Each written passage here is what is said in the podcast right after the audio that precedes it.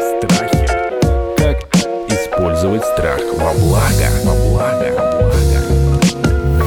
Я в Москве живу больше 10 лет и начинала со скромных зарплат, и постепенно они росли, а сейчас зарплаты практически не меняются. Ваша работа и является основным барьером к вашему доходу. Чтобы, не оглядываясь и без тревоги, двигаться вперед, вам нужно закрыть тылы. Вам нужна подушка безопасности. Да Я бы задался на вашем месте только одним вопросом. Ради чего я хочу увеличить доход? А подработку вы в каком виде советуете человеку? Я вообще не советую Вообще подработок. ни в каком виде? Я вообще, не советую людям много не- работать.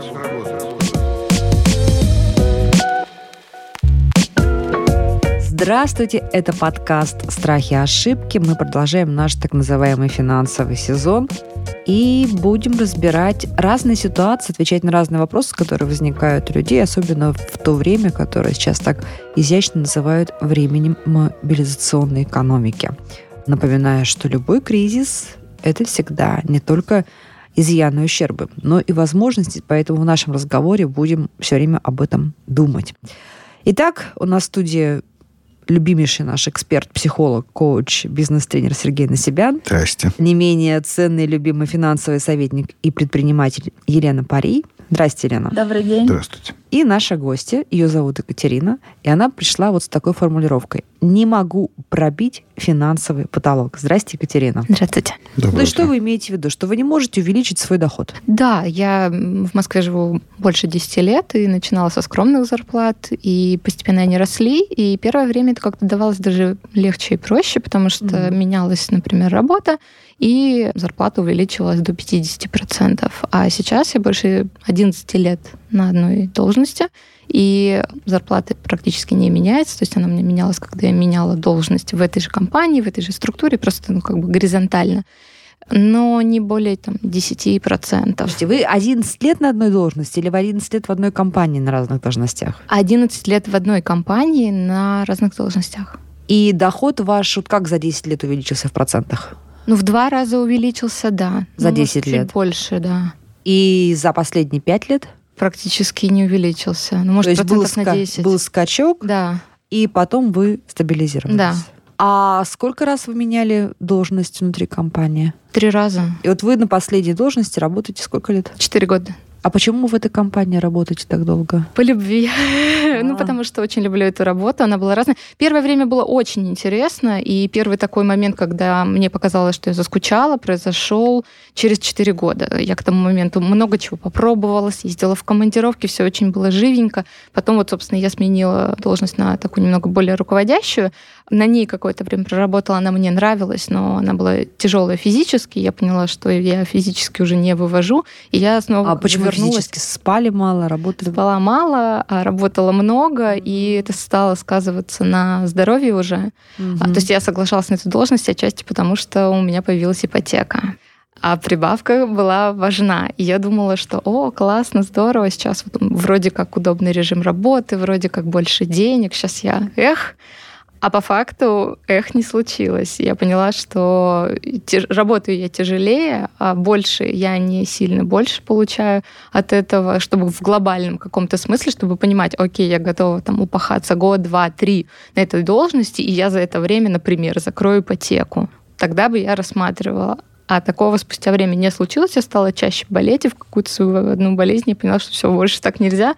Надо как-то возвратиться. Пусть, может быть, где-то ужаться по деньгам, но нагрузка будет другая. Сохранить себя. Да. Слушайте, я попрошу сейчас Сергея и Елену сначала не очень долго поговорить об этой ситуации, ну, так в теории, да, скажем, в как бы мы разговаривали несколько месяцев назад, а потом поговорить, как в нынешних обстоятельствах к этому относиться.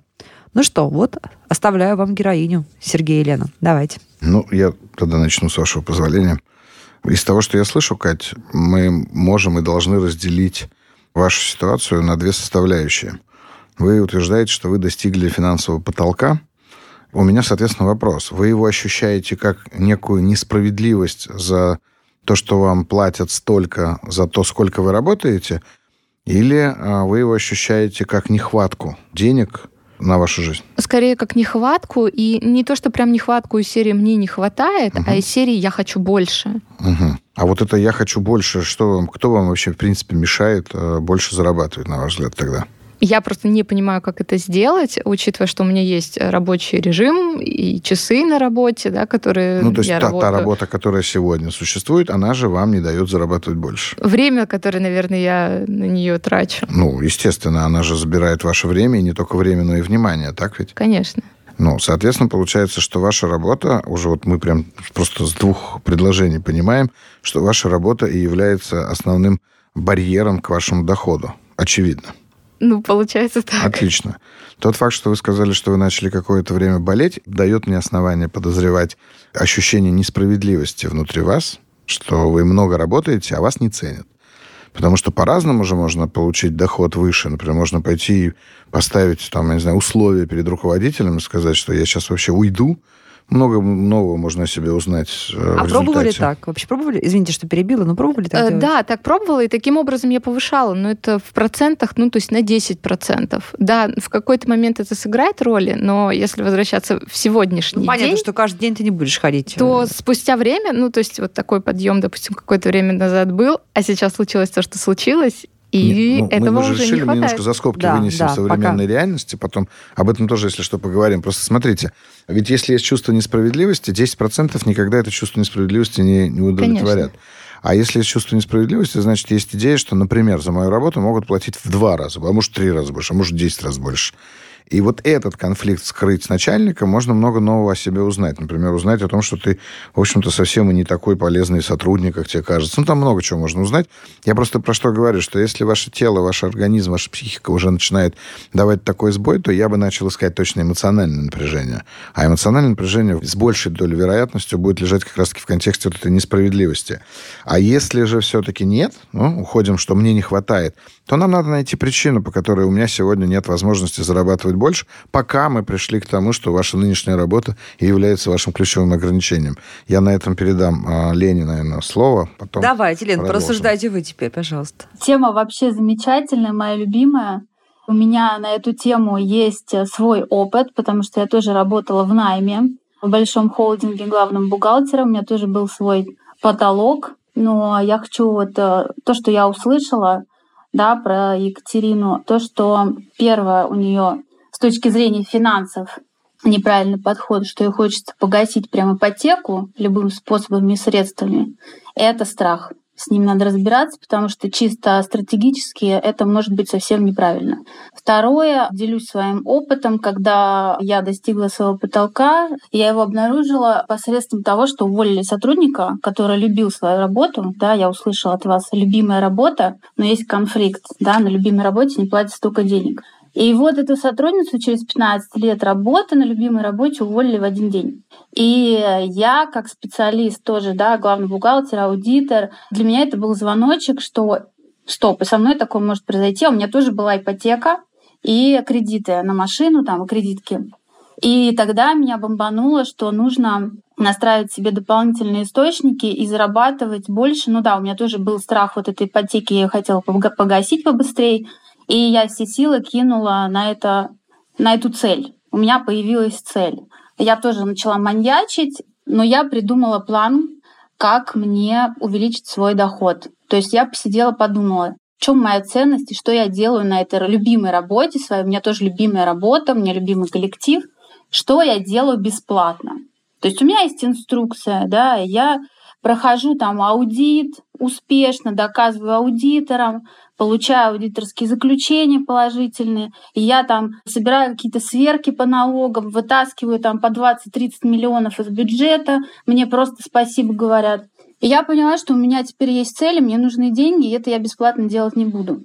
Естественно, когда вы принимаете решение идти к руководству и разговаривать такой серьезный разговор, вы должны быть готовы, первое, да, к тому, что вам скажут, мы это делать не будем, и вы должны аргументированно предоставить факты, почему стоит это вам делегировать. Например, я сказала, что прекрасно, есть аудиторская компания, которая занимается возвратом этих налогов за плату. Плата такая-то. Я это сделаю за столько-то. вам надо будет мне там премию заплатить и моему коллективу. Это в разы дешевле. Аргумент аргумент. Я готова, что мне скажут, до свидос мы найдем там какого-нибудь а, бухгалтера, который стоит дешевле, и э, сделает нам это бесплатно. Я была готова. То есть таким образом я достигла своей цели, я очень быстро погасила ипотеку, потому что я нашла кучу денег, которые надо вернуть из бюджета. Вот э, сразу, да, несколько рекомендаций. Берете, разбираете, что вы делаете бесплатно и продумываете, как это можно монетизировать. Прорабатывайте страх с ипотекой, потому что в сегодняшних условиях у вас очень хороший наверняка процент, и не стоит э, форсировать события. И э, я услышала, что вы гуляете по горизонтали, да, со своей карьерой. Вы попробовали то, вы попробуйте, попробуйте какую-то вертикаль, да, что-то куда-то. Вот с этим не получилось с вашим предыдущим опытом. Посмотрите еще, что можно применить на себе. Ну и опять же, да, другие источники дохода. Читайте Алана Паркера, по-моему, множественные источники дохода. Это может быть что угодно, ваши хобби монетизировать. Да, вы же наверняка чем-то занимаетесь. Вы можете в, своем, в своей профессии кому-то чем-то тоже помочь, э, давать рекомендации, консультации, ну и так далее. Тут я уже могу фантазировать. Какая у вас вот реакция на то, что сейчас сказала Елена? Откликнулась? Да, интересная мысль касательно... То есть обычно говорят, что идите туда, где вам нравится, то, делайте то, что можете mm-hmm. делать бесплатно. Вот это ваша как бы идея. А здесь немножечко по-другому эта мысль сформулирована, и она интересная и близка, потому что первое, что мне пришло на ум в момент э, про то, что делать бесплатно, это я супер ответственный человек. С одной стороны, меня раздражают неответственные люди, и порой я понимаю, что я сама или компания заодно задали такую высокую планку, которой многие вообще не соответствуют. А оказывается, это норм. И можно и не пытаться делать офигенно хорошо, потому что ну, иногда это вообще не надо. Ты думаешь, и что я разбивался, делал там супер хорошо? Ох, это сложный вопрос, прям отдельно. Вам сейчас внутренний перфекционист восстал. Вот я как раз хочу об этом сказать, что не надо путать перфекционизм с ответственностью. Ответственность – это состояние здорового человека, перфекционизм – это состояние невротика. Поэтому здесь важно как бы это отделять. Поэтому когда вы смотрите, например, на то, что ну, другие люди, там, например, вам кажутся безответственными. Вам необходимо посмотреть вообще, а что, какой результат их э, деятельности вообще они получают в этом смысле. Потому что попытка быть лучшей или хорошей для всех, она действительно забирает у вас огромное количество сил, что я и назвал вашим препятствием к доходу. Потому как э, если я сейчас это не сделаю, то это не сделает никто, или из-за этого там все умрут, все погибнут и так далее, не всегда соответствует правде. Такое бывает, безусловно безусловно, и это очень важно. Но при этом, при всем, если вы хотите зарабатывать деньги, ну, бывает такое, вот, человек хочет зарабатывать деньги, в чем проблема, да? Если вы хотите зарабатывать деньги, то, конечно, вам сейчас нужно убрать вот это вот... Как бы наша психика не способна держать внимание на нескольких элементах. Она должна там взять себе четыре, например, да, условно. Они являются приоритетными. И когда у вас приоритетным является, например, перфекционизм, то вы не можете, в общем-то, направить, у вас не остается внимания на то, чтобы направить его на банальное зарабатывание денег, которое к перфекционизму не имеет никакого отношения. Поэтому это важно.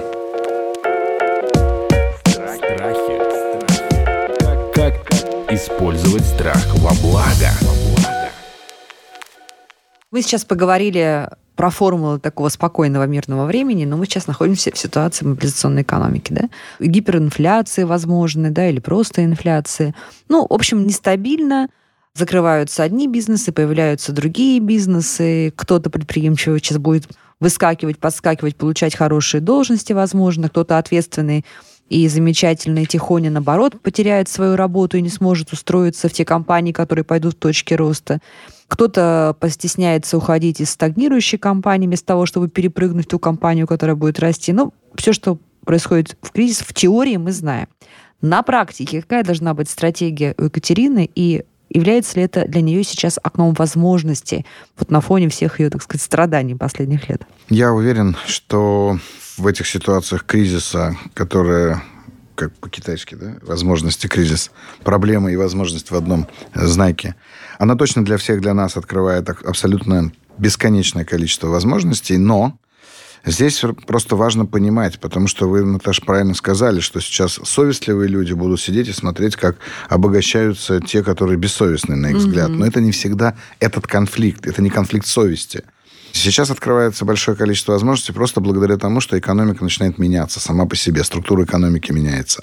И в этой структуре экономики можно и нужно себя найти. Я просто помню себя в 16-90-е, угу. ну, когда я думал, блин, почему мне не 25? Потому что я понимал, что все мои возможности пролетают мимо меня. Хотя, в общем-то... Какой вы ранний, Сергей. Хотя и так-то я, в общем-то, тоже нормально себя чувствовал в 90-е годы. Поэтому это время действительно больших возможностей. Важно оставаться человеком при этом, при всем. Я согласна, потому что я интуитивно чувствую, что время сейчас меняется, мне 32 года, и, ну, в общем-то, мне кажется, я сейчас как раз в том моменте, где можно куда-то вот пойти в прорыв, когда вот я читаю истории, там, не знаю, про первых сотрудников Макдональдса, который был открыт, и кто они сейчас, спустя 20 лет. я в такие истории верю, они мне очень нравятся. И я вот знаю, что вот бывает люди пальцем в небо и угадывают, и попадают, и, и это и финансово тоже плюс на них сказывается. Вот мне хочется тоже как-то так вот раз.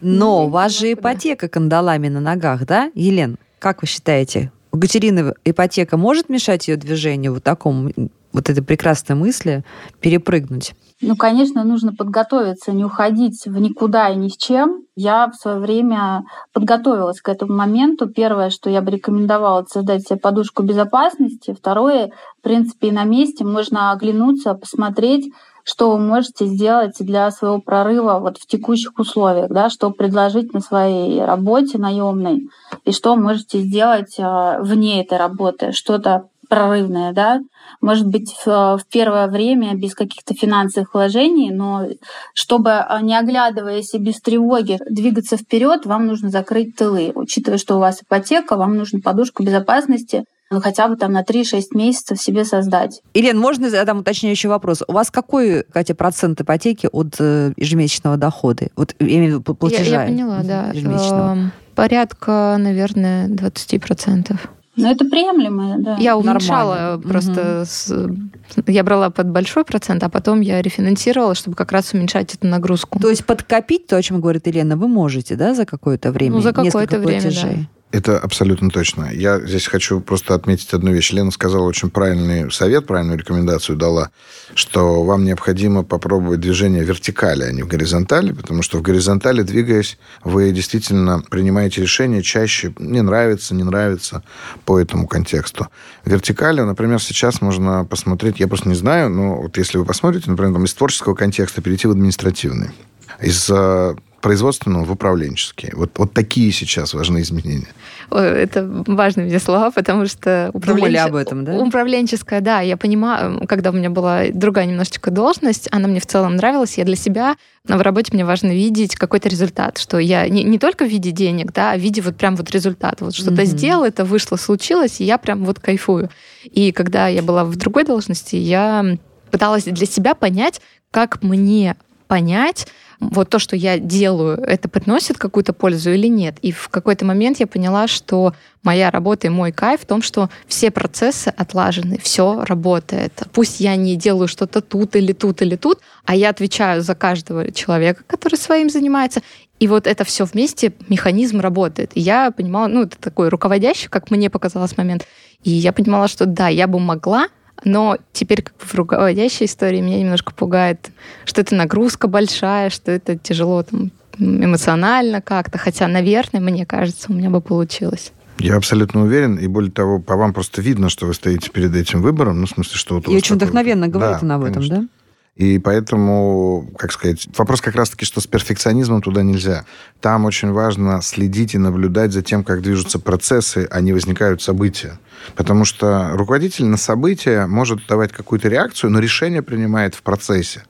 Человек, который находится в производстве, для него все время аврал, у него все время что-то рушится. И вот как раз это-то и есть ваш рост. Да? И если в этом смысле, там, например, вам обращаться к какому-то консультанту по карьере или там, коучу, психотерапевту, не знаю, кому угодно, да, то это как раз-таки работает над изменением своим контекста именно своего. То есть, что вы больше не должны тушить пожары, вы больше не должны спасать раненых там у себя на работе. Вы этого действительно не должны делать. Вы должны создать условия такими, чтобы работа шла. У меня такой вопрос, Сергей. А не будет ли более безопасной стратегия все-таки напрячься на какое-то время и попытаться поработать в параллели? Ну, вот если человек особенно хочет попробовать себя в какой-то другой э, области, в другой сфере. Из того, что я читаю и что я слышу, угу. у Кати нет на это сил.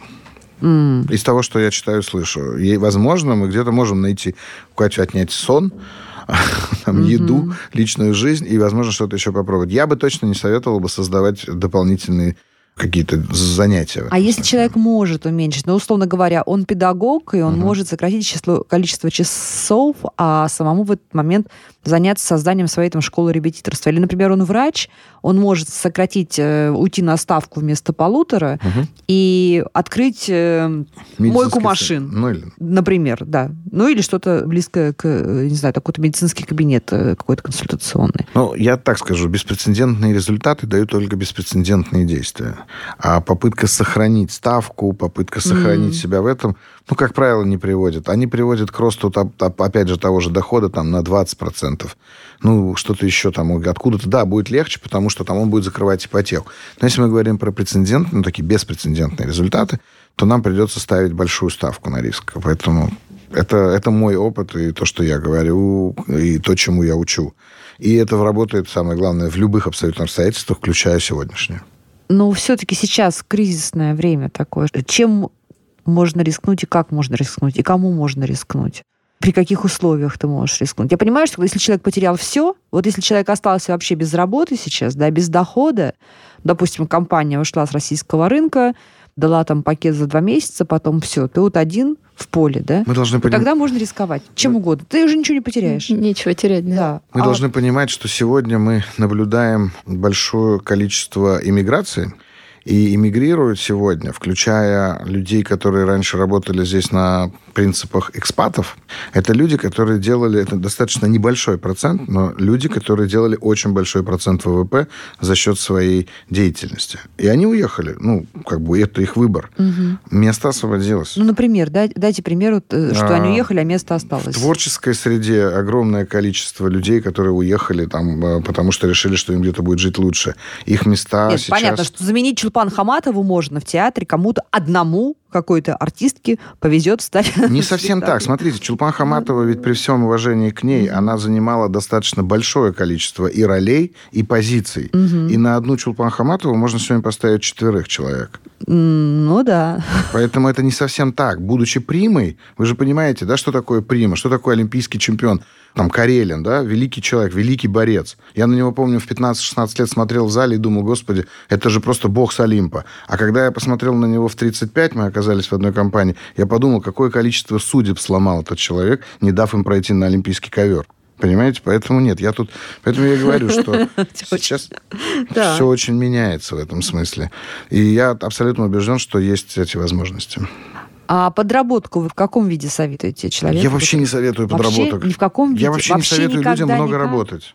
Я вообще не знаю, Класс. как Сергей так это все угадывает и понимает, и, э, потому что это правда так. Поэтому я он правда дорогой пробовала коуч. одни курсы, другие курсы, третьи. Я думала, ну вот, я здесь выкрою время, и когда я не понимаю, сколько времени займет э, деятельность, которую мне нужно сделать, это вызывает у меня волнение, потому что я понимаю, что я где-то могу не успеть. Я только пытаюсь где-то что-то совместить, и у меня начинает валиться вообще все, я начинаю нервничать, это чувствуют близкие, они, на- то есть у меня Конечно. завал, я вообще трубки взять не могу, мне начинают звонить близкие родные, с- тоже с какой-нибудь вопросом. Я понимаю, что я просто сейчас разорвусь на это все, Мгм. и меня уже не И хватает. тогда никакие деньги не радуют. Да, Поэтому, да. Ну, то есть, конечно. нет, наверное, если бы это было бы в три раза больше, наверное, порадовали, я хотя бы чувствовала вот эту вот э, цену того, что я... Понятно. То есть если бухгалтер пошел работать в таксисты и стал зарабатывать там в 4 раза больше, чем его зарплата, то его порадуют даже бессонные ночи, да? А в другой ситуации нет. Ну, таксисты, ему вообще нравится. тогда в таксист. Здесь очень важный момент по поводу того, что нравится, не нравится. Я бы все-таки задался на вашем месте только одним вопросом. Ради чего я хочу увеличить доход? Не почему, не даже зачем, а именно ради чего я его хочу увеличить. Ради чего это всегда, что изменится глобально в жизни моей и моих близких, это как бы вопрос, который внутри нас вызывает мотивацию через вдохновение. Будучи вдохновленной, вы сломаете любые стены, там, я не знаю, любые преграды абсолютно. Елена, ну скажите нам напутствие для Екатерины. Может быть, план действий какой-то уже вы для нее видите? Я вижу то, ситуации? что есть убеждение, чтобы получать больше денег, нужно больше работать. Вот это убеждение нужно убирать. Это самое колоссальное убеждение, которое тормозит вообще развитие в увеличении дохода всех людей. Я это тоже проходила, поэтому это самое, что вот первое нужно сделать. Дальше с перфекционизмом разбираться, с тревожностью, создать план и именно разобраться, в чем именно ваша цель, ради чего, да, Сергей правильно сказал, что вам это даст что вот глобально вам это даст. И когда вы поймете, что 20% времени вам даст 80% результата, тогда вы начнете по-другому работать, увеличивать свой ценник, да, отсеивать целевую аудиторию, то есть не по 2-3 тысячи работ, ну, условно, да, если вы там зашиваетесь и понимаете свою ценность, для этого вы должны понимать свою ценность, что, например, я эксперт в таком-то, да, в управлении, но могу посмотреть на это творчески, я уже более ценный, чем просто управленец или просто творческий человек. Вот определите для себя свою ценность и назначьте себе, вот, да, сколько вы стоите делаете. И не бойтесь того, что кто-то там скажет нет, кто-то скажет да. да. Дисней пришел, и ему 300 раз отказали в постройке диснеевских центров. Поэтому все возможно, главное убирать вот эти стопы в голове, и все будет здорово. Ну, что, Катя, что Спасибо большое. Делать? Было интересно послушать э, людей, которые меня не знают, но как-то очень точно прочувствовали и поняли э, запрос и дали свое видение со стороны, не потому что мне там важно прислушиваться к общественному мнению, а к мнению конкретно экспертов и их идеи, на которыми можно подумать и действительно рационально как-то применить, потому что то, что было сказано, оно применимо реально, оно реально применимо. И какие-то вот ответы на мои внутренние вопросы я услышала и получила, что я не, не вот я лодырь, что ж, я и пойду, не найду вторую, там, я не знаю, работу, подработку. Понятно, ответ. Ты не потянешь это, если это внутри где-то было. И это даже видно со стороны, то значит, Наверное, действительно, это, в этом есть какая-то мысль. Ну, здорово, Кать. Я желаю вам тогда найти свой собственный путь в пробивании вот этого финансового потолка. Надеюсь, что наши прекрасные эксперты Елена Пари и Сергей Насибян вам в этом помогли. Это был подкаст «Страхи, ошибки». Мы разбирались с тем, как пробить финансовый потолок, когда ты зарабатываешь все время одну и ту же сумму, а хочется сильно больше. Подкаст «Страхи, ошибки». Подписывайтесь на подкаст на сайте ria.ru в приложениях подкаст с Web Store и Google Play. Комментируйте и делитесь с друзьями.